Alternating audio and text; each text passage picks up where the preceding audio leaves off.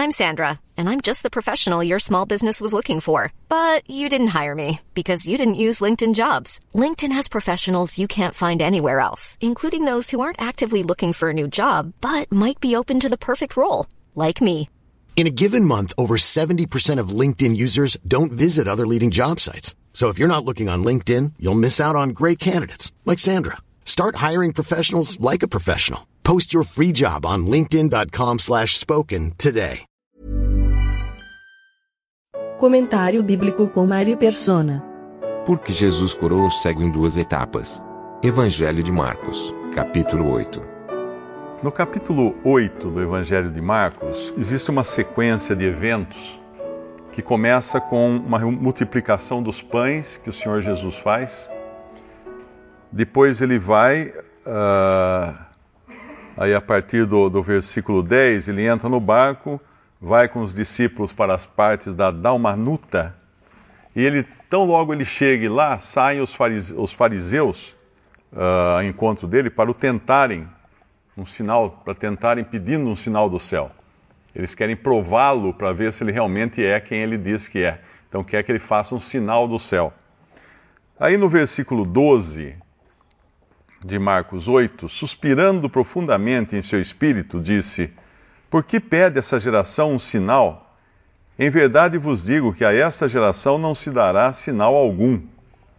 E deixando-os, tornou a entrar no barco e foi para outra banda. Deixou eles falando sozinho. E é muito, muito estranho isso nós pensarmos, porque ele tinha feito tantos sinais, ele tinha feito tantos milagres, ele tinha acabado de fazer um milagre tremendo ali, alimentando uma multidão. Uh, estranho, por um lado, dos judeus pedirem, os fariseus pedirem mais sinais. E estranho, por outro lado, do Senhor simplesmente virar as costas para ele dar um suspiro de, de, de aborrecimento mesmo como quem diz, não é possível, esse pessoal não é possível, não dá mais para aguentar. Virou as costas, entrou no barco e, e voltou.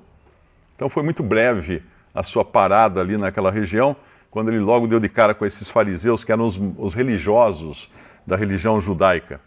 E quando ele entra no, no barco novamente, ele vo vai voltando para o lugar de onde eles vieram, os discípulos, uh, ele, ele fala para os discípulos tomarem cuidado com o fermento dos fariseus e, do, e, do, e o fermento de Herodes, no, no, versículo, no versículo 15. Aí os, os discípulos pensam o seguinte: Ih, acho que é porque nós não trouxemos pão. E ele então, no versículo, uh, no versículo 16, arrazoavam entre si, dizendo: É porque não temos pão. Versículo 17: E Jesus, conhecendo isto, disse-lhes: Para que arrazoais que não tendes pão? Não considerastes nem compreendestes ainda? Uh, tendes ainda o vosso coração endurecido? Tende olhos, não vedes? Tende, tendo ouvidos, não ouvis e não vos lembrais? Tendo olhos, não vedes? Tendo, tendo ouvidos, não ouvis e não vos lembrais? Quando partiu cinco pães entre os cinco mil, quantos cestos cheios de pedaços levantastes? Como não entendeis ainda, ele vai falar no final, no versículo 21, no final desse diálogo. Tendo olhos, vocês ainda não veem? Como é que vocês não, viram ainda? E aí ele chega em Betsaida, do outro lado, e trazem-lhe um cego e pedem que toque o cego para curá-lo. Essa sequência de eventos, é importante nós entendermos isso. Quando nós lemos o, o, os evangelhos, os evangelhos eles têm um caráter uh, que dá para você desdobrar em em alguns, em diferentes aplicações. A Bíblia, a palavra de Deus, ela tem uma só interpretação, que a única interpreta interpretação é aquela que o Espírito Santo tinha em mente quando inspirou os escritores para que escrevessem. Então ela tem uma interpretação, não existem duas interpretações. Mas ela tem muitas aplicações. A, a, a interpretação mais direta aqui dos evangelhos, claro, é a história do Senhor Jesus aqui na Terra. A outra aplicação agora é quando nós vemos essa história, ela tem a ver com o relacionamento dele com o seu povo judeu. Porque lá em João, capítulo 1, fala: Veio para o que era, o que era seu, que era o povo judeu, e os seus não o receberam. Mas a todos quantos o receberam, deu-lhes o poder de serem feitos filhos de Deus aos que creem no seu nome. Os, que não, os quais não nasceram da carne, nem do sangue, nem da vontade do varão, mas de Deus. Isso está no capítulo 1 do Evangelho de João. Então, tem essa aplicação mostrando que Deus deu o seu Messias, um, um, o Cristo, o Messias, o enviado de Deus, para um povo, que era o povo judeu. Mas o povo judeu não recebeu. Então, nesse momento aqui em Marcos, nós vamos aprendendo que, além de contar a história de Jesus, o Evangelho também conta a história da rejeição de Jesus pelo seu povo. E principalmente pela religião judaica que estava na, nas mãos dos fariseus, dos sacerdotes, dos saduceus, dos escribas, do, do, dos mestres de Israel. Então estão, ele, ele, ele começa agora a se afastar de tudo isso. Diante da rejeição, diante da incredulidade, quando quando ele acaba de multiplicar os pães e alimentar uma multidão com caminhões de pães. Eu fiz um cálculo outro dia em casa, não lembro agora quantos caminhões seriam necessários para alimentar uma multidão dessa. São caminhões. Imagina uma frota chegando naquelas colinas e descarregando pães e mais pães, como a gente vê na porta do supermercado. Às vezes tem um caminhão cheio de pão e muitos caminhões cheios de pão. De onde vieram esses pães? Milagrosamente vieram das mãos de Cristo. E eles não, não aceitavam isso. Então agora, quando ele, ele rejeita esse povo que não o aceita, o que ele faz? Ele vai se voltando cada vez mais para aquele, aqueles que eram os, os menosprezados em Israel, os gentios, os samaritanos, os, os aleijados, os pobres, os cegos, e, e vai cuidar desses. E ele vai cuidar desse cego agora.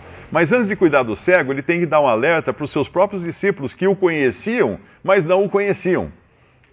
Porque eles achavam que então ele esquece, é para é tomar cuidado com o fermento dos fariseus e, do, e de Herodes, é porque nós não fizemos pão. Não! Ele estava falando do ensino dessas pessoas, do ensino dos fariseus, que era o ensino do, da religião legalista, os fariseus eram extremamente legalistas, extremamente orgulhosos da sua religião.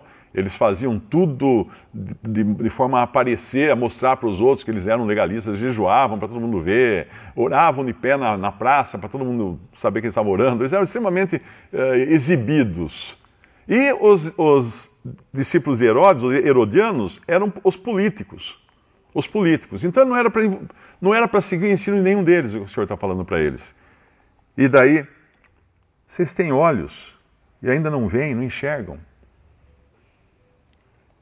Eles estão conhecendo Cristo em parte apenas.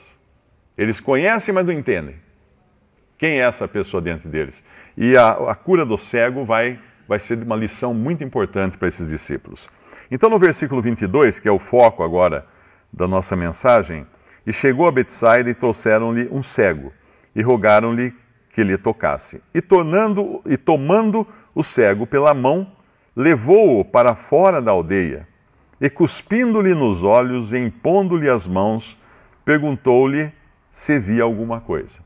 Bom, agora nós temos algumas coisas que o Senhor faz com esse cego. A primeira coisa que ele faz é pegá-lo pela mão e tirá-lo da aldeia.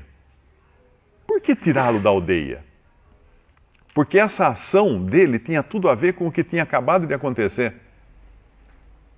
Que era a, a, aldeia significava o sistema religioso judaico.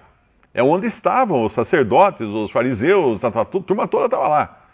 Em cada aldeia tinha sua sinagoga, tinha os seus religiosos cuidando ali das coisas da, da religião judaica. Então a primeira coisa que ele faz é tirar esse cego da aldeia, separá-lo fisicamente até daquele sistema no, no, que, com o qual eles estavam tão acostumados. Se era para eles enxergarem alguma coisa agora, eles tinham que enxergar fora do sistema, fora daquele sistema religioso. É como quando aquele outro cego em João uh, no Evangelho de João, quando Cristo ah, cura um cego de nascença, o que ele faz? A, a princípio, o cego de nascença nem sabia o que tinha acontecido. Ele fala assim: ó, se aquele homem é pecador que me curou, não sei, mas eu só sei de uma coisa: eu era cego, agora eu vejo. Aí o expulsam da sinagoga. E quando o expulsam da sinagoga, que, o, que os pais dele não queriam nem pôr a mão na situação, com medo de serem expulsos da sinagoga, mas o cego, o jovem cego, é expulso, ele encontra o Senhor fora da sinagoga. E uma vez encontrando lá, o Senhor fala para ele, explica para ele quem ele era. E lá ele adora o Senhor. Porque fala que ele, ele prostrando-se, o adorou, adorou o Senhor Jesus fora da sinagoga, fora daquele sistema religioso. Ali fora ele entendeu quem era realmente a pessoa de Cristo. E aqui ele está fazendo isso, ele está pegando pela mão esse cego e levando para fora, fora da aldeia. Rompe as suas relações com toda, toda essa civilização que você está acostumado, todo esse judaísmo no qual você foi criado. Eu tenho uma coisa nova para você. Aí, quando leva ele para fora da aldeia, ele cospe no, nos olhos do cego. Uma cuspida no olho, normalmente é uma afronta, né? Se uma pessoa chegar e falar assim, cuspir no seu rosto, é uma afronta. Cuspir no rosto de alguém. Eu diria que o, aquilo que sai da boca do Senhor é sempre uma afronta para qualquer pessoa. Para o homem natural, é uma cuspida no rosto porque nos ofende. Porque a palavra que sai da boca do Senhor vai dizer para nós: você é um pecador perdido, destinado ao lago de fogo. Isso ninguém gosta.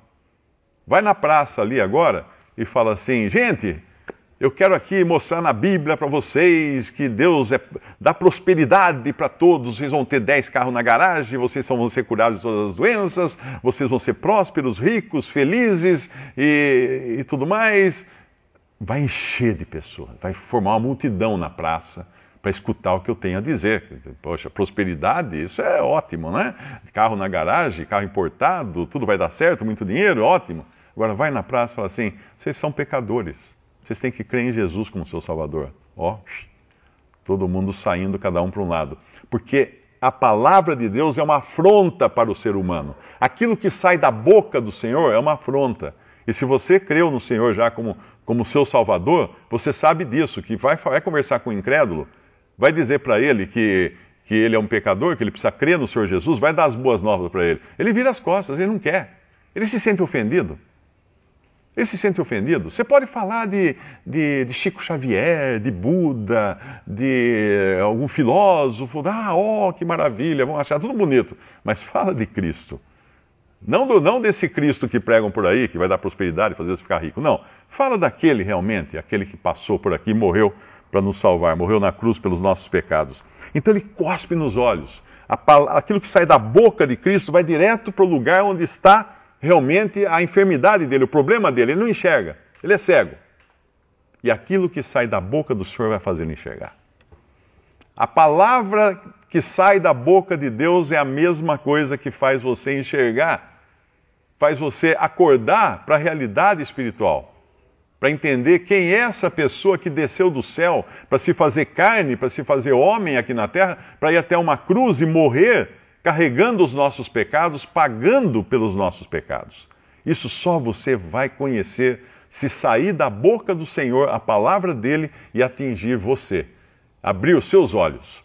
Mas o interessante aqui é que ele cospe nos olhos do homem, impõe-lhes impõe as mãos e pergunta se ele via alguma coisa. Isso é muito interessante, porque ele levantando-lhe os olhos, no versículo 24, disse: Vejo os homens, pois os vejo como árvores que andam. Ou seja, não está boa a visão dele. Ele está com uma visão, com problema de visão. Está com problema de visão. Uh, falando assim na, da, do ponto de vista prático, né, racional, uh, pessoas que ficaram cegas muito tempo, assim, desde criança, depois recuperam a visão quando adultas, por alguma cirurgia, algum tratamento. Eu li uma vez o relato de uma pessoa assim, ela passou por uma cirurgia e ela recobrou a visão. Mas tinha um problema. Ela não tinha aprendido a enxergar. Porque você não enxerga só com os olhos, você enxerga com o cérebro. Então, depois de recuperar a visão, era preciso aprender a enxergar. Tanto é que assim que ela tirou as vendas e começou a ver as coisas, puseram ela num carro para ir para casa, ela gritava na estrada. Porque aquela faixa no centro da pista, para ela parecia um poste. Ela não tinha a percepção de profundidade. A faixa estava aqui na frente dela. Realmente, se olha para uma faixa na pista, a faixa está assim. Mas você já calcula a profundidade e tudo mais, você não se assusta. Mas para ela, as coisas estavam todas no mesmo plano. Então ela não conseguia medir as profundidades, eh, enxergar em 3D. A coisa era até que precisou um treinamento para poder ver. E esse homem agora ele está semi-cego. Ele, está, ele vê as coisas, mas não corretamente. Ele vê homens como árvores. Isso é interessante, isso tem um sentido espiritual também. Porque o que é uma árvore? Uma árvore é uma coisa muito mais alta que um homem. Árvores que andam. Ele via aquele homem na frente dele como uma árvore, como uma grande árvore, porque as árvores são maiores que homens e que andavam. A religião, a religião condiciona o homem a olhar para o homem, a respeitar homens. Então você tem os clérigos, os sacerdotes, os padres, os pastores, os bispos, homens, homens de estatura elevada, homens que são como árvores, altos como árvores e andam. E aí todo mundo fala, ó, oh, e fica todo mundo paparicando e elogiando e achando que são grande coisa. Por quê? Tem, eles têm um certo, um, um certo volume de saliva do Senhor nos seus olhos, mas não o suficiente para enxergar claramente. Eles estão na condição dos discípulos, que também o Senhor fala para eles: vocês têm olhos e não veem? Eles não tinham percepção espiritual ainda. E quando uma pessoa tem o primeiro contato com a palavra de Deus, ela pode nascer de novo, porque a palavra de Deus faz nascer de novo. Nós nascemos da água e do Espírito. É, Evangelho de João, capítulo 3, quando ele fala para Nicodemos, essa água não é o batismo, como alguns pensam. Não. Essa água é a saliva.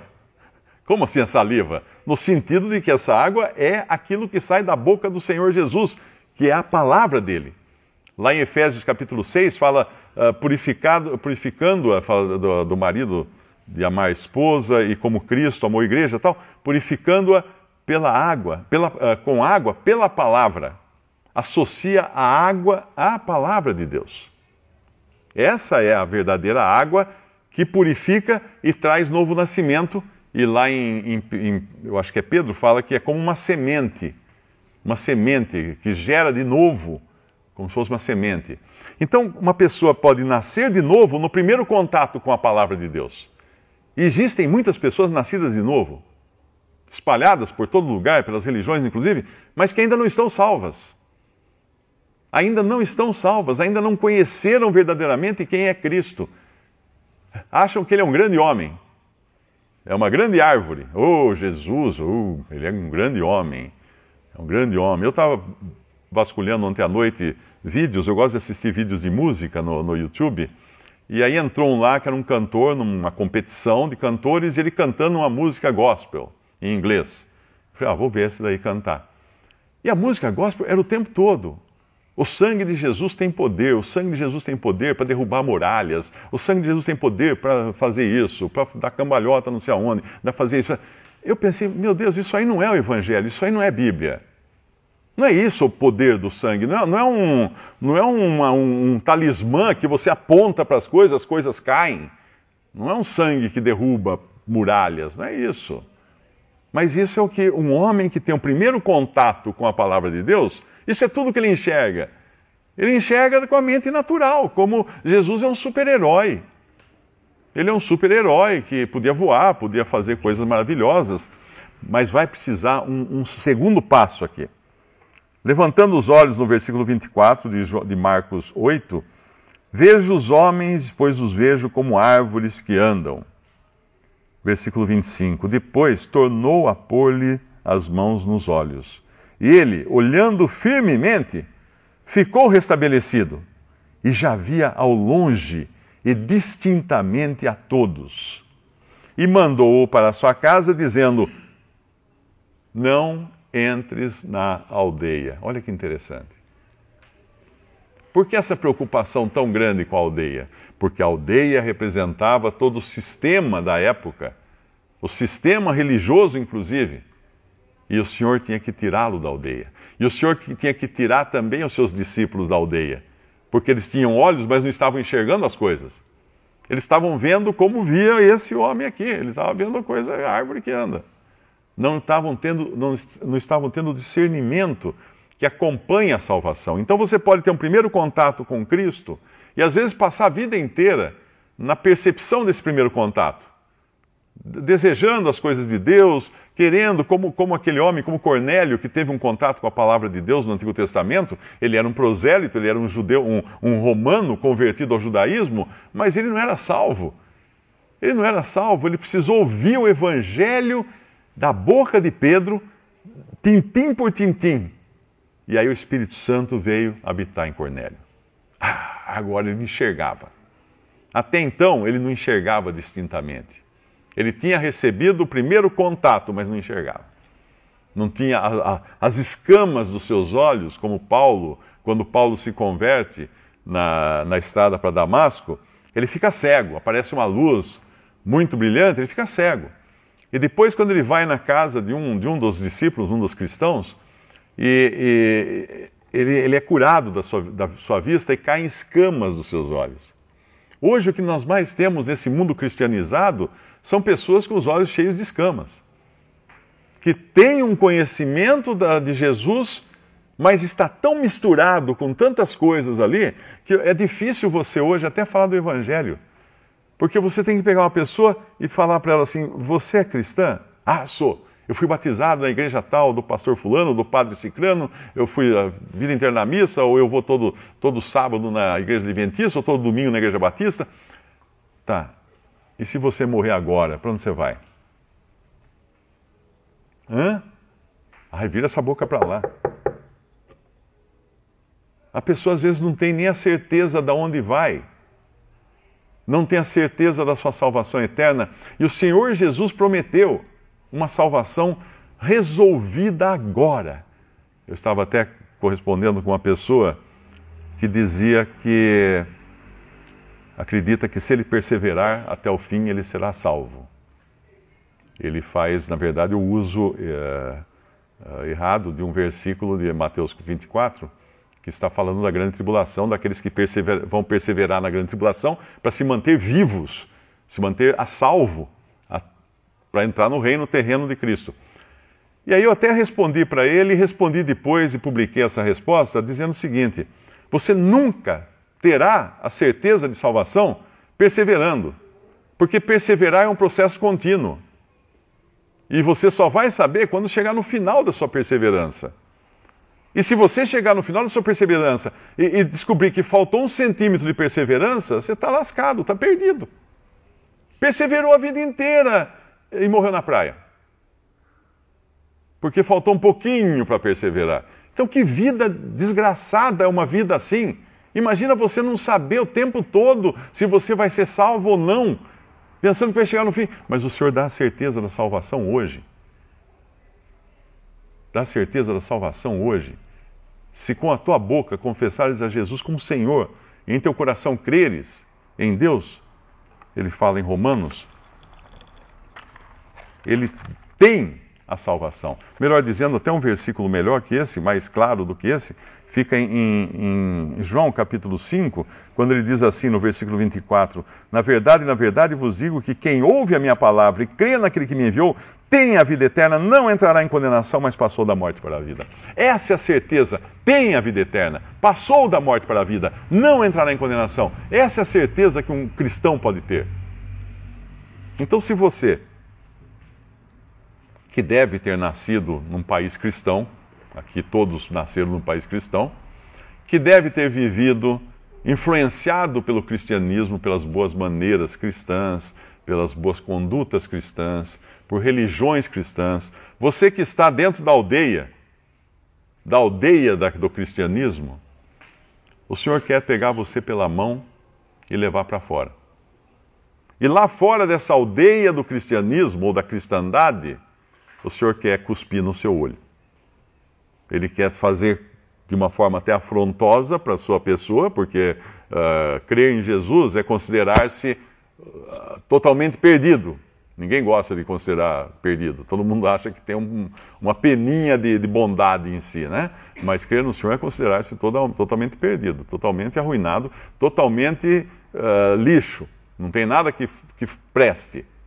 Paulo, quando ele falou da sua, das suas virtudes judaicas da sua vida anterior, antes de se converter, ele fala: tudo aquilo eu considerei lixo.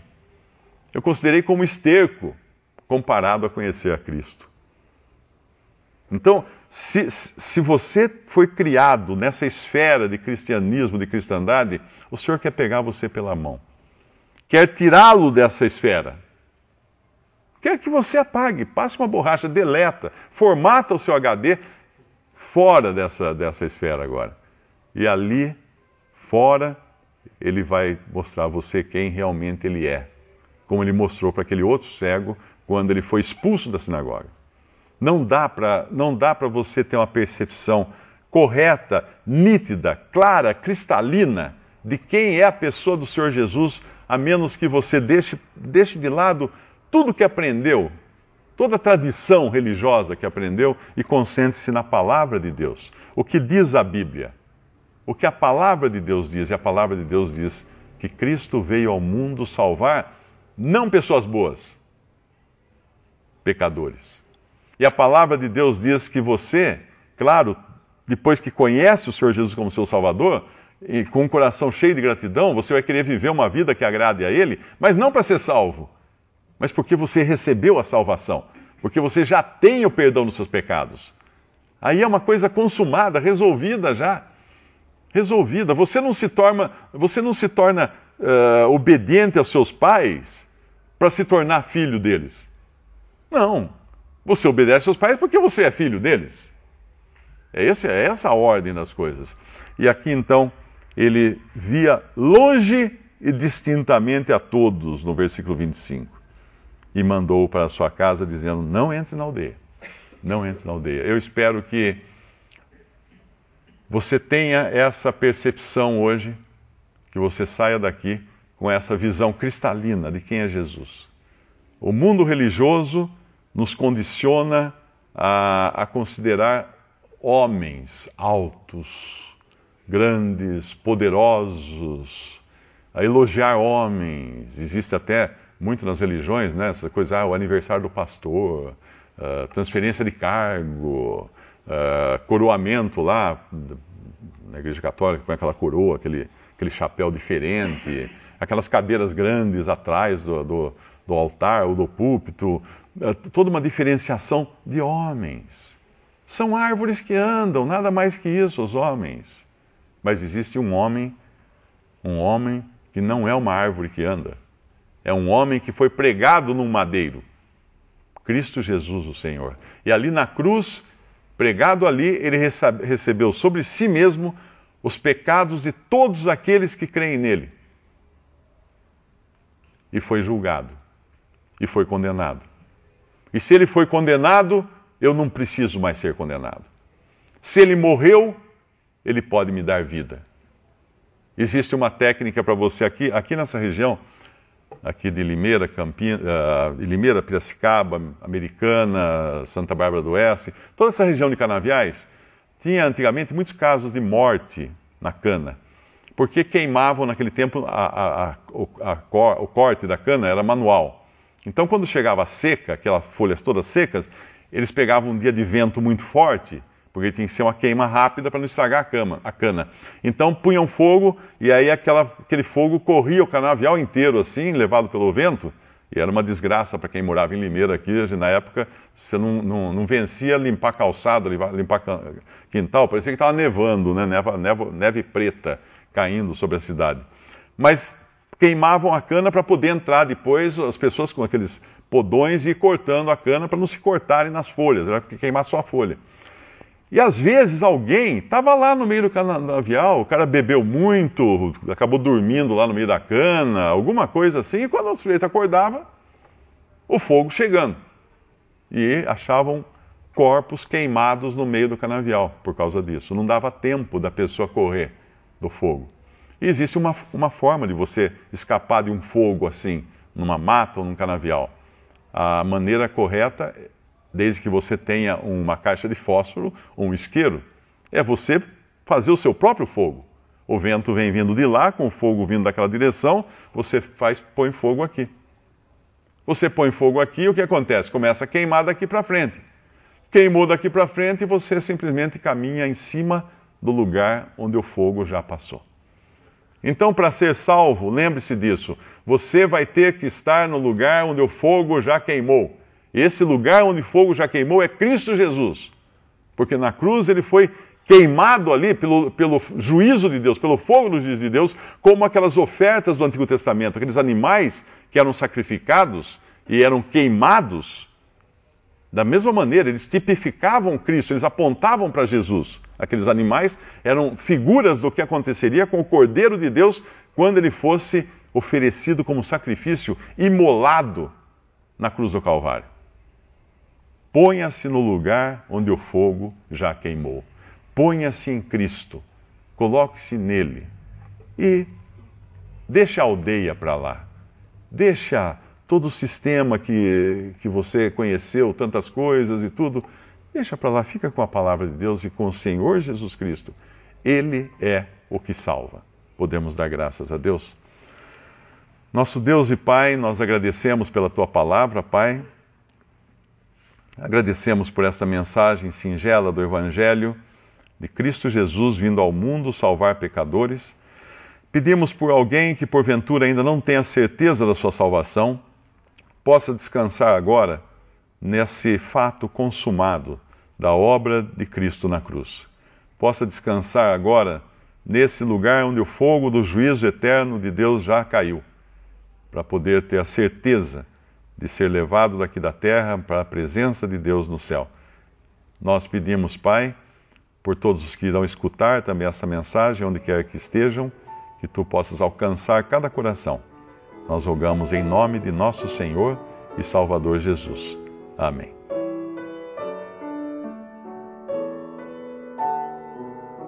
Visite respondi.com.br Visite também 3minutos.net.